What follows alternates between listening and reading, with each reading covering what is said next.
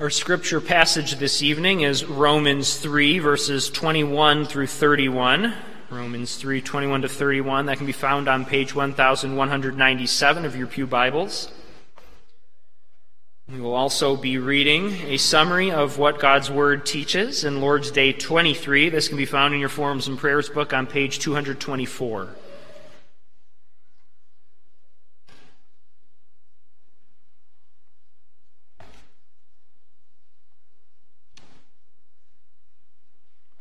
Before we read God's word, let's ask for his blessing.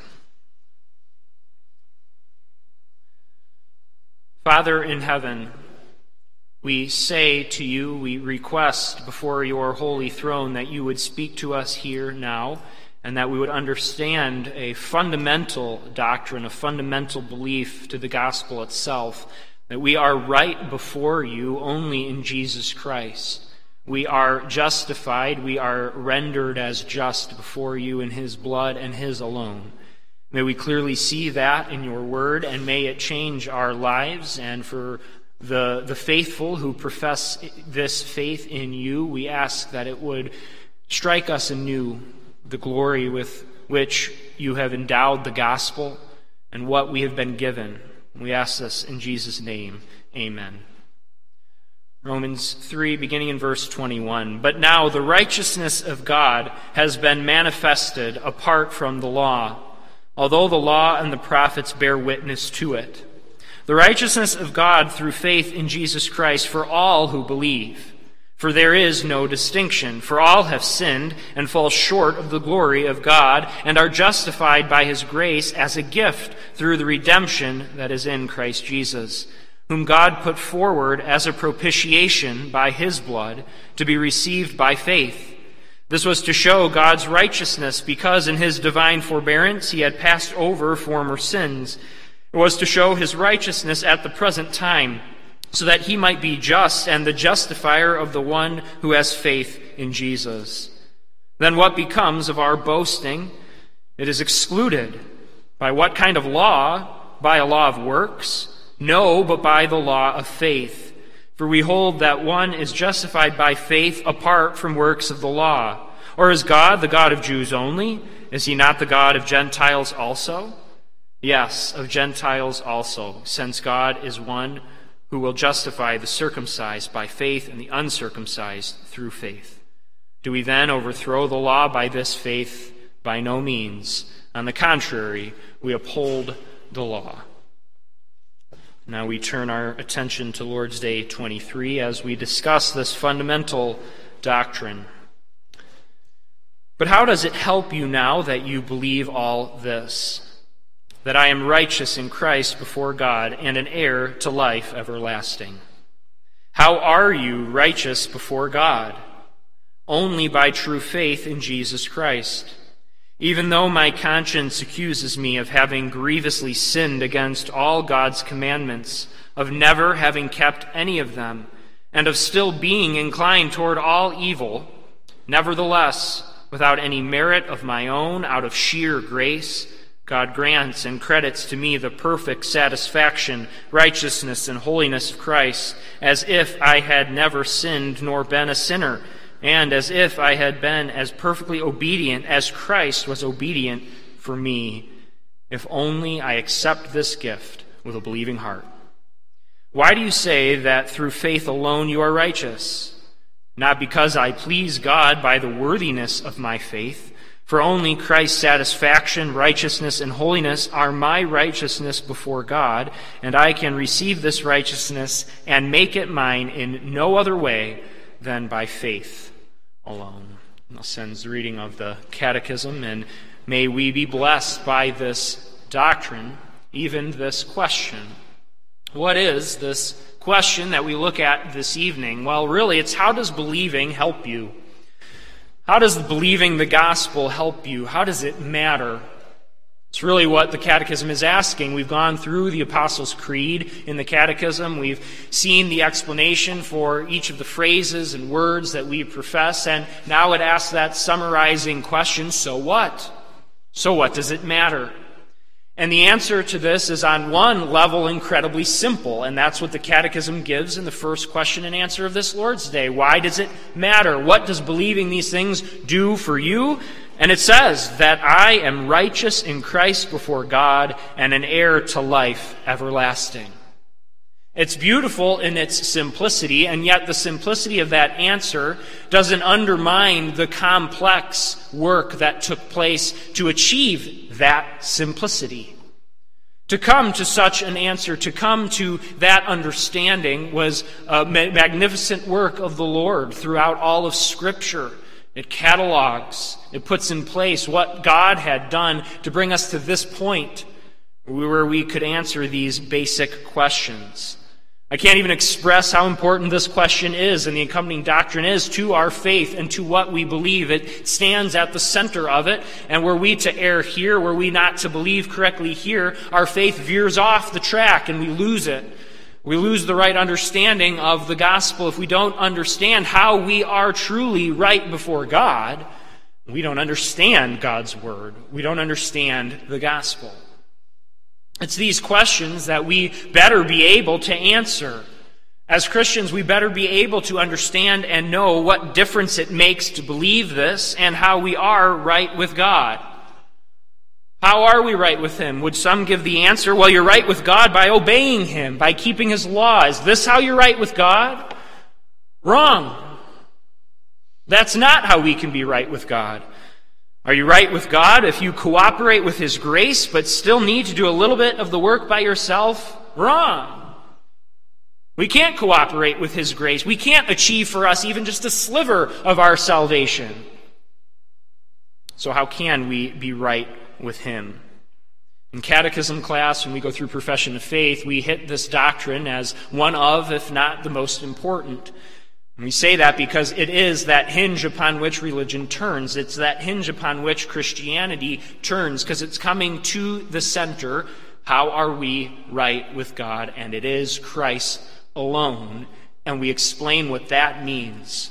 We understand that we bring nothing to the table. We have nothing to offer God to, to pay for our rightness before Him, for our justification before Him.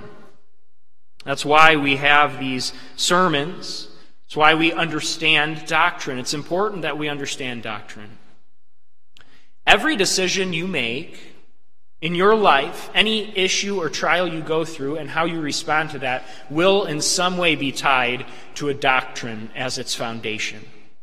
There will be, there needs to be a bedrock from which you can respond, from which you can live. And if we don't have that bedrock in place, we will have a weak faith at best. We will have no faith at worst. Doctrine is very practical to our life. Without it, we wouldn't know what God's Word says. We wouldn't know how to respond, and we would gain no comfort from it. We would have, to borrow the language of the Catechism, no benefit from it if it wasn't for the, the practicality of this and of, of understanding what God's Word says. We can illustrate the, the, how practical this question is. How are we right with God by looking at history? What we believe in the clarity of our confessions comes from a very practical history of those when they had an incorrect theology, an incorrect doctrine, had no comfort. We're in a life of, of extreme terror and fear. The world before the Reformation was a world that was held in the grip of a consumer exchange theology. Faith had been monetized, not so much that it was just all money that was involved. It had become a ledger. It had become what you could do to remain on the ladder up to heaven. That was even a way that it was described. There's pictures of this ladder that's heading up to heaven, and saints are falling off it, and devils are, are crawling underneath it, trying to pull the saints down. And the only way to stay on that ladder was to, to have Mass and the sacraments, was to do good works, was to do penance. It was do, do, do. And you better have your ledger in place. That's how it became, that has, that's how it was understood, and it became the, the practice of the day. What a scary way to live.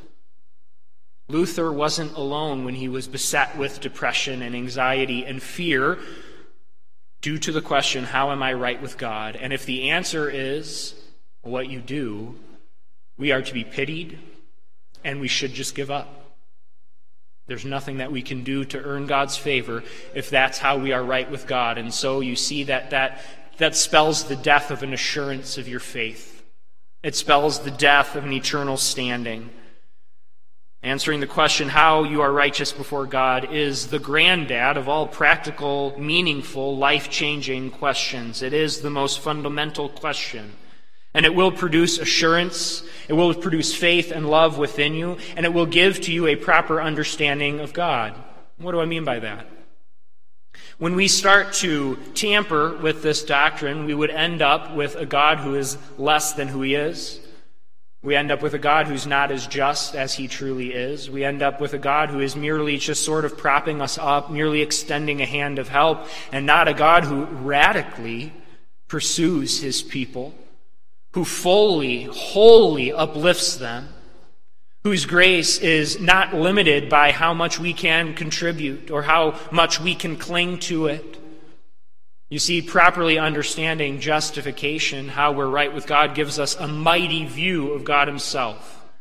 It gives us a proper view of man to understand that there isn't something we can do. It humbles us, it puts us in the proper place. And many don't believe this. Many struggle with this fundamental doctrine. Ligonier Ministries does their survey. I think it's an annual survey where they ask adults questions of the faith and see their response. 2022 survey of 3,011 U.S. adults asked this question whether you agree or disagree with the following statement God counts a person as righteous, not because of one's works, but only because of one's faith in Jesus Christ. Read that question again. This is what they were asking. Do you agree or disagree with this? God counts a person as righteous not because of one's works, but only because of one's faith in Jesus Christ. 23% somewhat agreed with it. 34% strongly agreed with it. 10% were not sure. 13% somewhat disagreed with it. 20% strongly di- disagreed with it. So, to the basic statement of faith, to an audience that likely would be those who would have more knowledge than you're just, if we were to poll all of the United States, say, only 34% strongly agreed with the statement of the gospel itself that you are righteous in Christ alone. You are considered righteous by God in Christ alone. Of course, everyone should strongly agree with it. If you don't, you don't understand your own sin. You don't understand your Savior. It demeans what Jesus has done.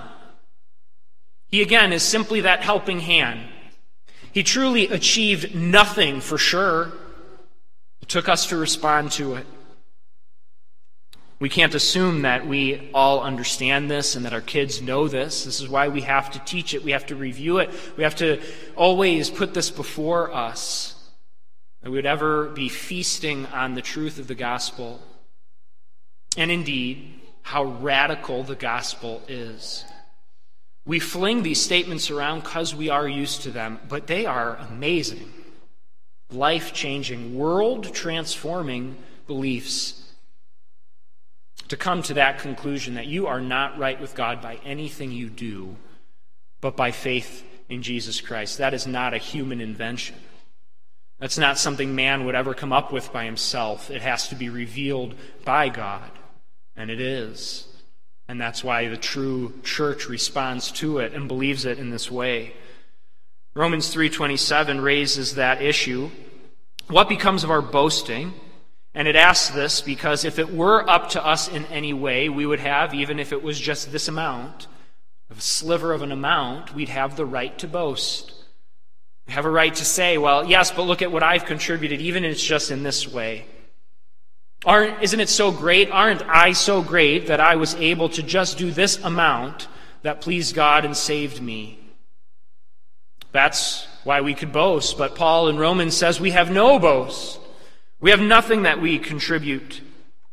You know, some people want to still say, well, no, you contribute a little bit. And, and they might even describe it in this way. It's, it's like a child, a young child, wanting to bring the groceries in the house with you. And so the parent gives them the, the bag, the light bag, and this child's spilling most of it as they're bringing it in, really can't hold the bag. The parent's sort of stooping down the whole way and carrying this bag. And then at the end of it, you say as a parent, good job, good work. That was, that, that was great what you did. And they could say, well, isn't that what God does to us? You see, it's gracious that God saves us. It's gracious that God stoops down to help us hold this bag. And so really it's He who's doing it. But, but there is an element. There is an element that this little child is trying. This little tri- child is carrying it to a degree. Is that what it is? And our response is no. The child didn't carry the bag. We can't carry it. We can't aid it. We're dead in sin, unable to do a single good work, unable without the gift of God to even profess faith. Believing the Apostles' Creed, as the Catechism is talking about, helps us because we know that we are righteous in Christ before God, and as such, heir to life everlasting. But then it moves to ask, how are we righteous before God? Or how can this gospel message be true? How can this gospel message be true? The answer, the second question and answer to this Lord's Day is a brilliant one, taking the gospel, taking God's word, and condensing it into this great summary. And it begins, the answer, only by true faith in Jesus Christ. Romans 3 shows us this, shows us righteousness comes through faith. Verse 27 distinguishes that fact that it's by faith and not by any obedience to the law, or else, again, we could boast just a little. Our passage also shows from Romans that it is through and in Christ that we are saved. The redemption is in Him. Verse 25, it's to be received by faith. And we all know what faith is it's a true knowledge of what God's Word says. It's a trust in that Word, it's a conviction, it's an assent to the truth and living upon it. And then we get these beautiful words even though my conscience accuses me of having grievously sinned against all God's commandments, of never having kept any of them, and of still being inclined toward all evil, and I'll pause there, that gets it. So this is what I was talking about earlier. Truly understanding justification helps us see what we are. What an accurate depiction even though my conscience accuses me of having grievously sinned against all God's commandments, of never having kept any of them, and of still being inclined toward all evil. We properly understand sin. God doesn't bring us 95% of the way or 99% of the way, and we do that remaining 1%. God doesn't even bring us to the, the point where just have faith. I've offered all these things to you. Just do that final work. Have faith, and you'll be saved. It's, faith isn't a work, it's a gift of grace. Grace is unmerited favor. Grace means a gift. And that's what faith is to believers. It's a gift of God that we could not perform to be saved. God gives it, He gives us all of it. Catechism continues, Nevertheless, without any merit of my own, out of sheer grace, God grants and credits to me the perfect satisfaction, righteousness, and holiness of Christ. Those two words are incredibly important. He grants and credits. See the language that's not used? He, he pays, he, he rewards. It's not it.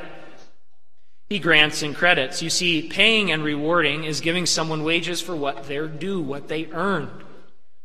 They should be given that. They did the work necessary, but that's not it. You see, the language of granting and crediting is all something that we did not achieve. It's all something put into our account. It's all done by another, by an alien to us, one who isn't our own performance, but Jesus Christ.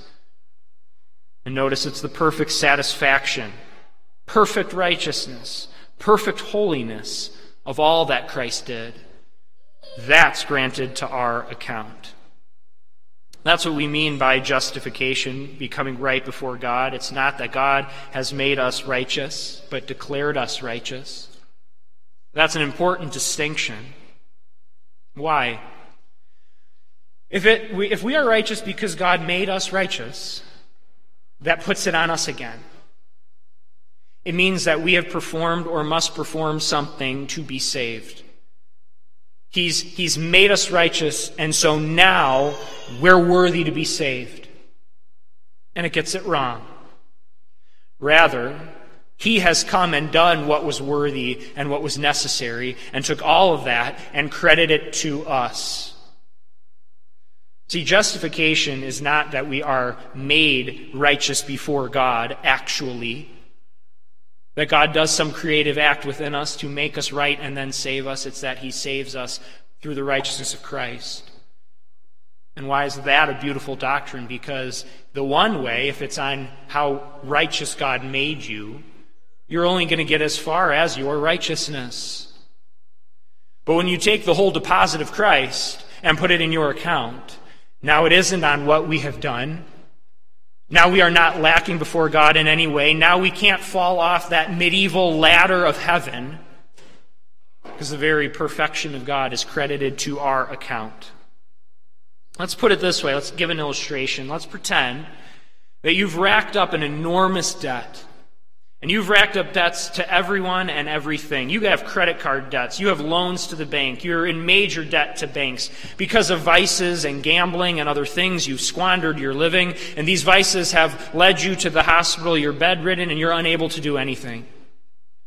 You can't escape this. You have nothing to pay it off. All you owe is debt. And let's pretend it's like this. It's like our father who was retired went back to work. And he worked hard and he did these jobs and he paid off all of the debt. Paid it all off through the work he has done. Now, to the banks, to the creditors, to the credit card companies, all they care is that it's been paid. But you in your hospital bed didn't pay it. You didn't pay a penny of it. It was someone else's merit. It was someone else's money. It was they who did it on your account. That's how you are made right. Here's a definition then of justification. Justification is that legal act of God by which he declares the sinner righteous on the basis of the perfect righteousness of Jesus Christ.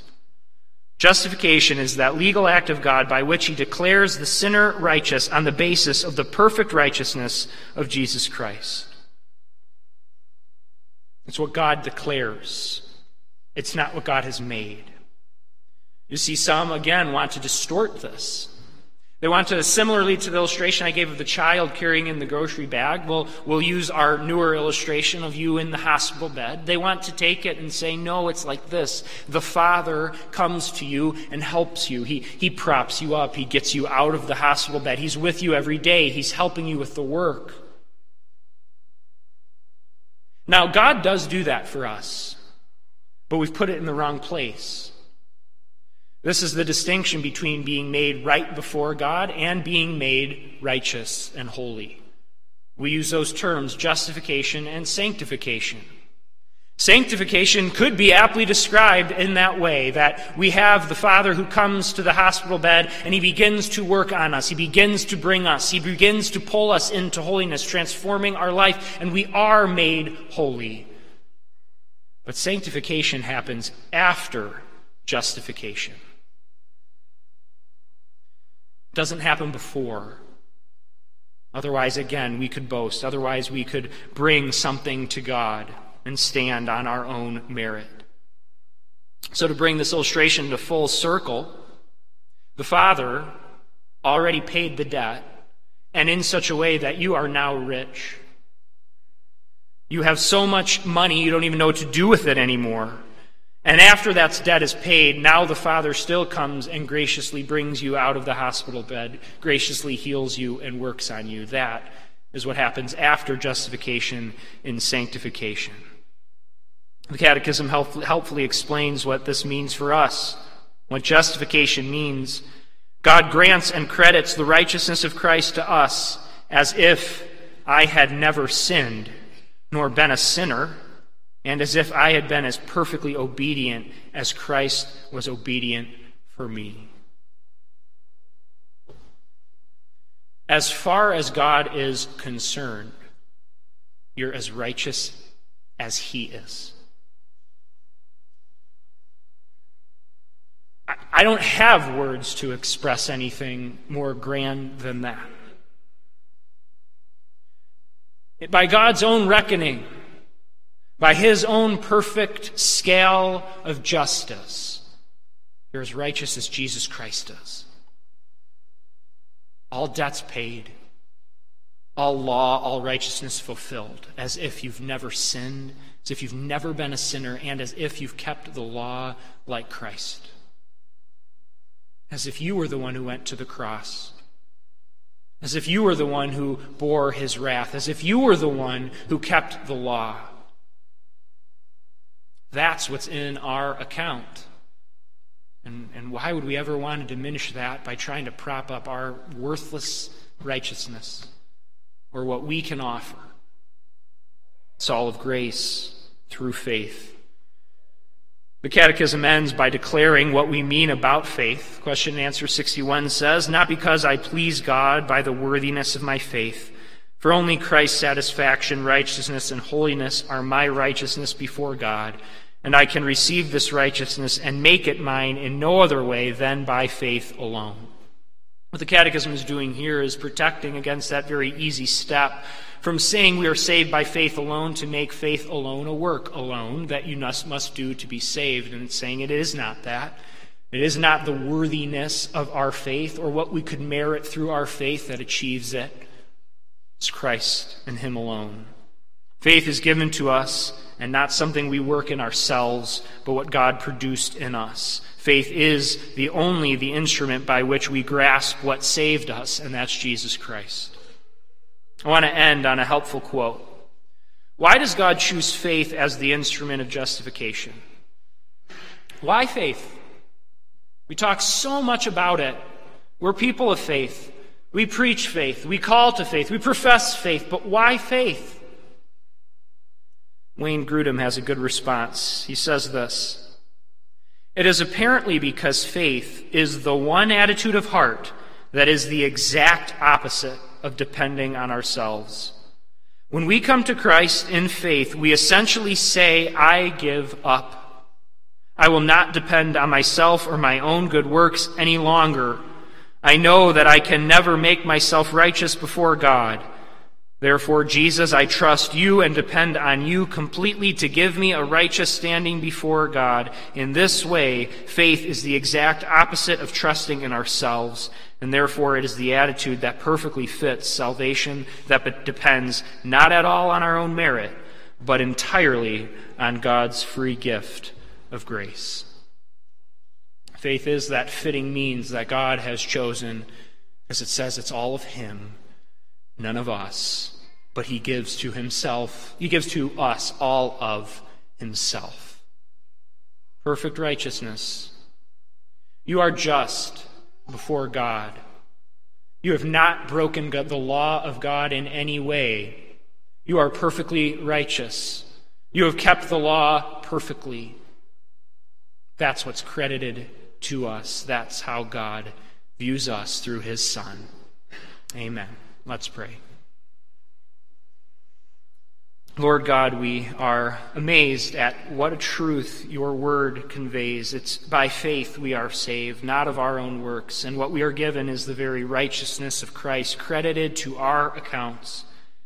We ask, Lord, that this truth would dwell deep in us, that would transform our life, that we would praise your name because of it, that we would know no other hope than who we are in Jesus. We ask this in his name.